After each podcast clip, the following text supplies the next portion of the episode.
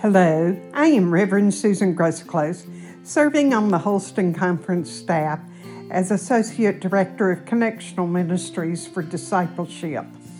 It is a pleasure to share this week's reflection not only with friends and colleagues of the Holston Annual Conference, but also in the North Alabama Conference, where I had the pleasure to serve in the Birmingham area for several years.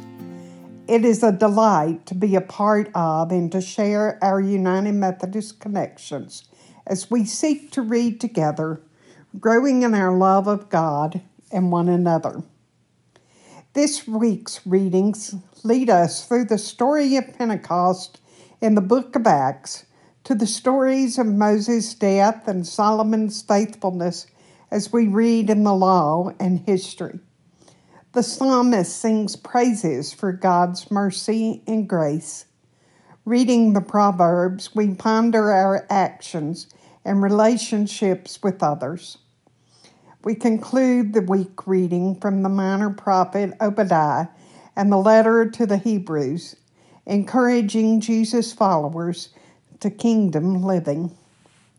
As I reflect on Acts 1 and 2, I am reminded that the disciples and the early believers were given authority through the power of the Holy Spirit to be a witness in all of Jerusalem, Judea, Samaria, and the ends of the earth, as recorded in Acts 1, verse 6.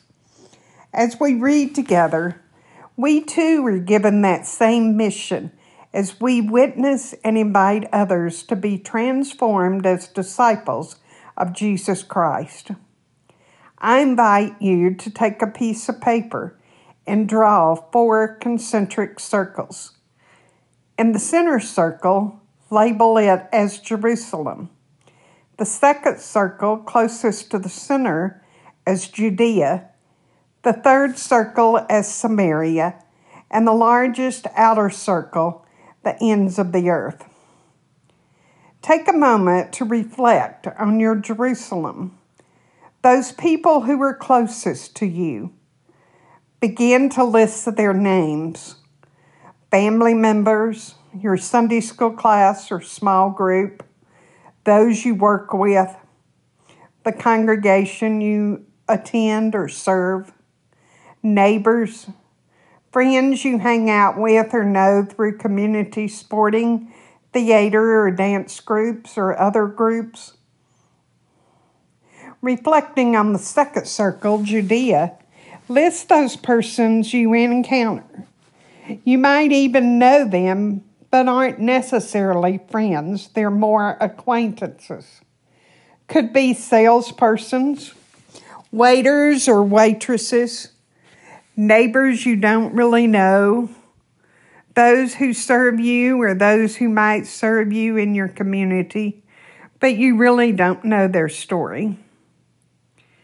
As you reflect on your Samaria, the third circle, list those persons that you would not have an opportunity to form a relationship with unless you took the initiative. Might be community leaders, personnel at your community or neighborhood school, the homeless or outcast in your community. And then finally, as you reflect on the last circle, list those persons who you might want to know, but because of distance, time, or lack of availability, would not form a relationship. These are the persons we list as the ends of the earth. I find it interesting that we tend to spend most of our time and energy with those in the smallest inner Jerusalem circle. Yet we are empowered by the Holy Spirit to be a witness far beyond our inner circle to those in Judea, Samaria, and the ends of the earth. I wonder what this says about our own path of discipleship and spiritual practice of witness. I wonder how God spoke to you through this reflection.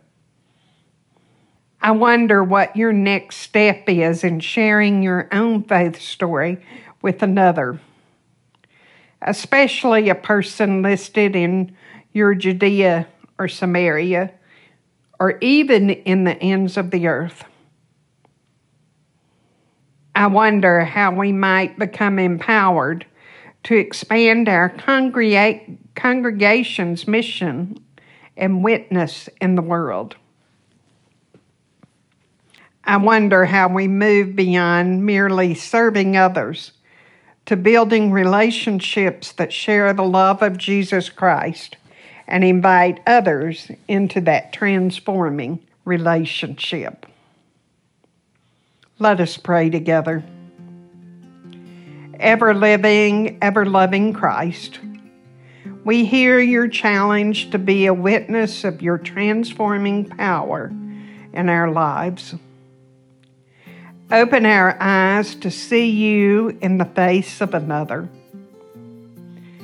Open our ears to listen and to hear their story. Open our hands to share your grace and love. Open our mouth to invite another into a transforming relationship with you.